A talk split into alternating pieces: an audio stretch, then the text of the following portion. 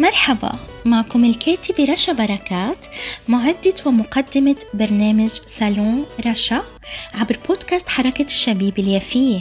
صالون رشا رح يكون صالون مفتوح لكل أنواع العناوين المحلية والعالمية واللي أكيد بتفيدنا.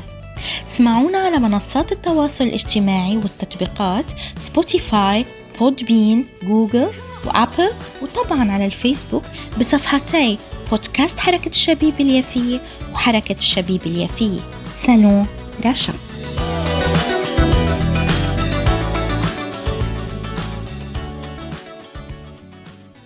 Hello, everybody, all listeners in all over the world, uh, Arabs and non Arabs, people um, from my uh, program Salon Rasha in podcast حركة الشبيبة اليافية YYMA Yafa Youth. Uh, today I will um, read an article, a very interesting article uh, written in uh, This Week in Palestine journal, uh, issue 280 in August 2021 for uh, Mrs. Uh, by or by uh, Claudette Ayoub Habesch, uh, called the or titled under the mulberry tree. Uh, first of all, uh, Claudette Ayoub Habesch was born in Talbiye, in Jerusalem.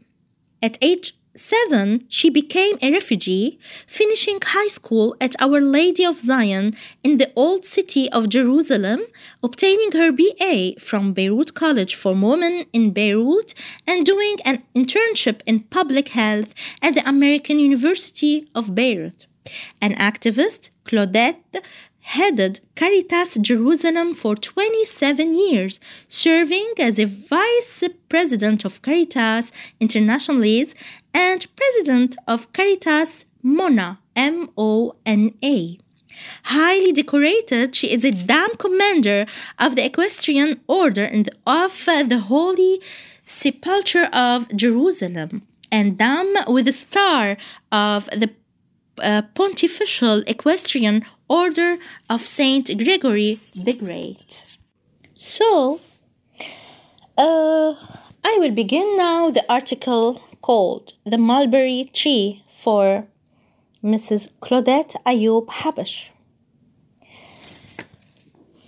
This is my story and that of my family. It is also a shared narrative of thousands of other Palestinian families who experienced dispossession and as a result became refugees in 1948. I am from the neighborhood of Talbiye in West Jerusalem, and today I am a refugee in inter- and internally displaced in my own city. At that time, I was too young to understand the, cal- uh, the calamities that were hiding just around the corner. I could not explain the silent glances between my father and mother. Those hunting looks clouded the otherwise happy, content, and hardworking household. All I knew was that my parents took us to our winter home in Jericho for our security, a word I did not grasp then, as I had all the safety I needed provided by my family.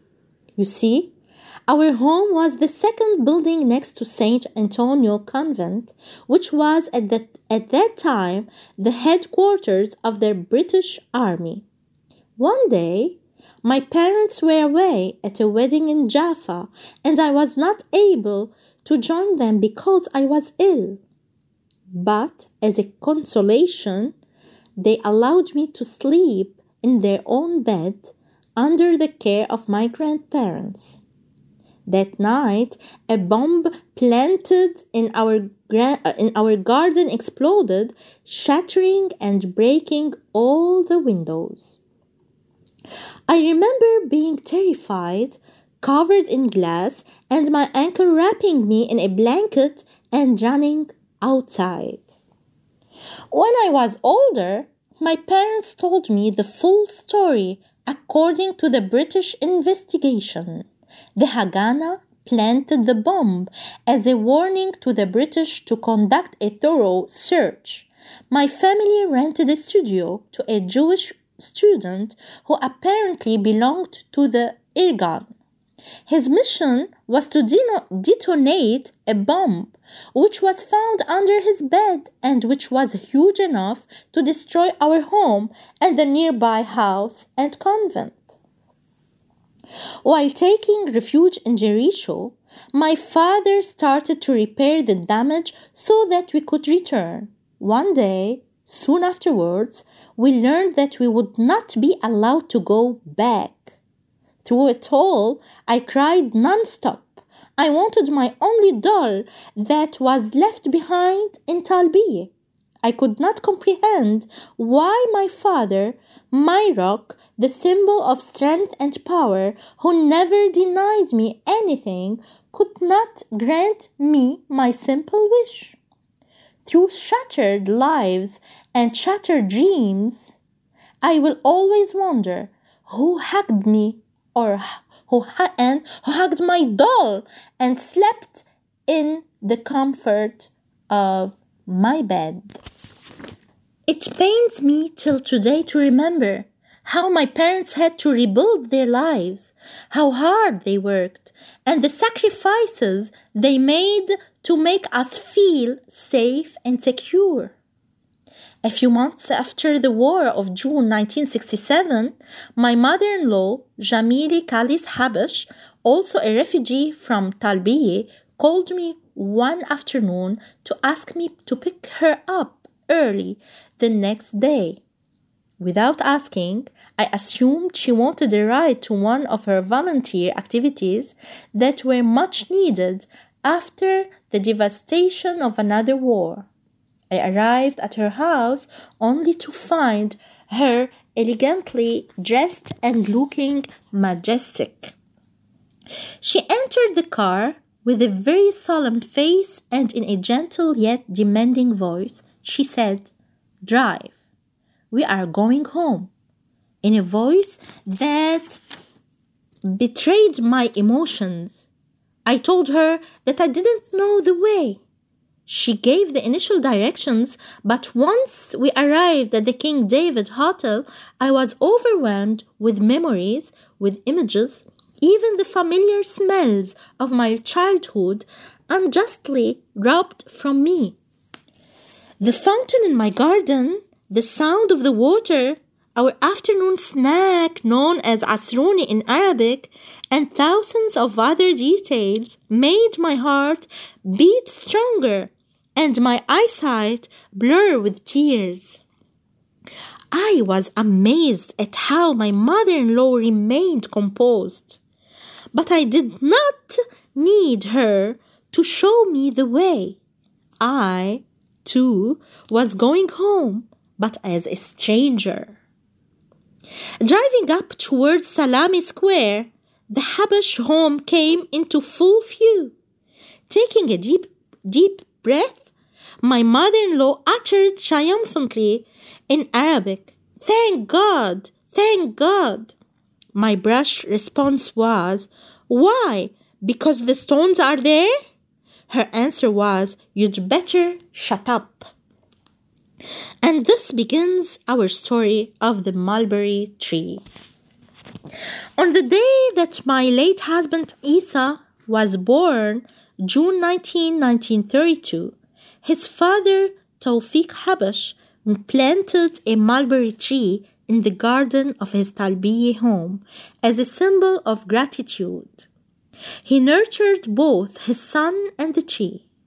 Many gatherings were held with family and friends under the shade of the mulberry tree, especially in the early summer to enjoy succulent fruit.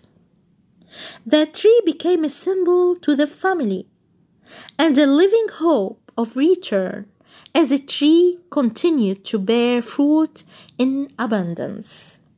It was exactly why what my mother-in-law wanted to see.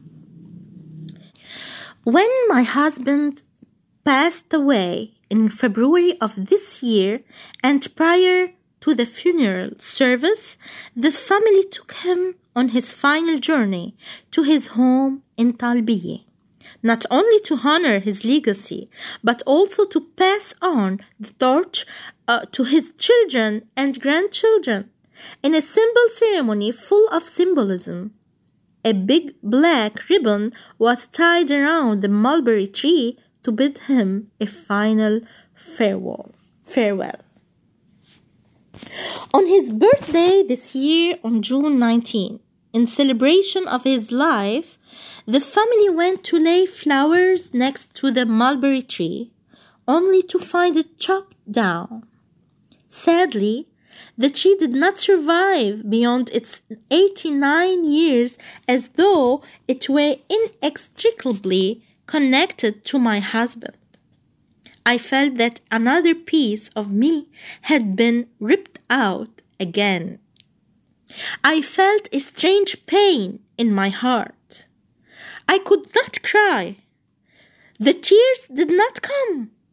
But how could they when I was suff- suffocating with emotion?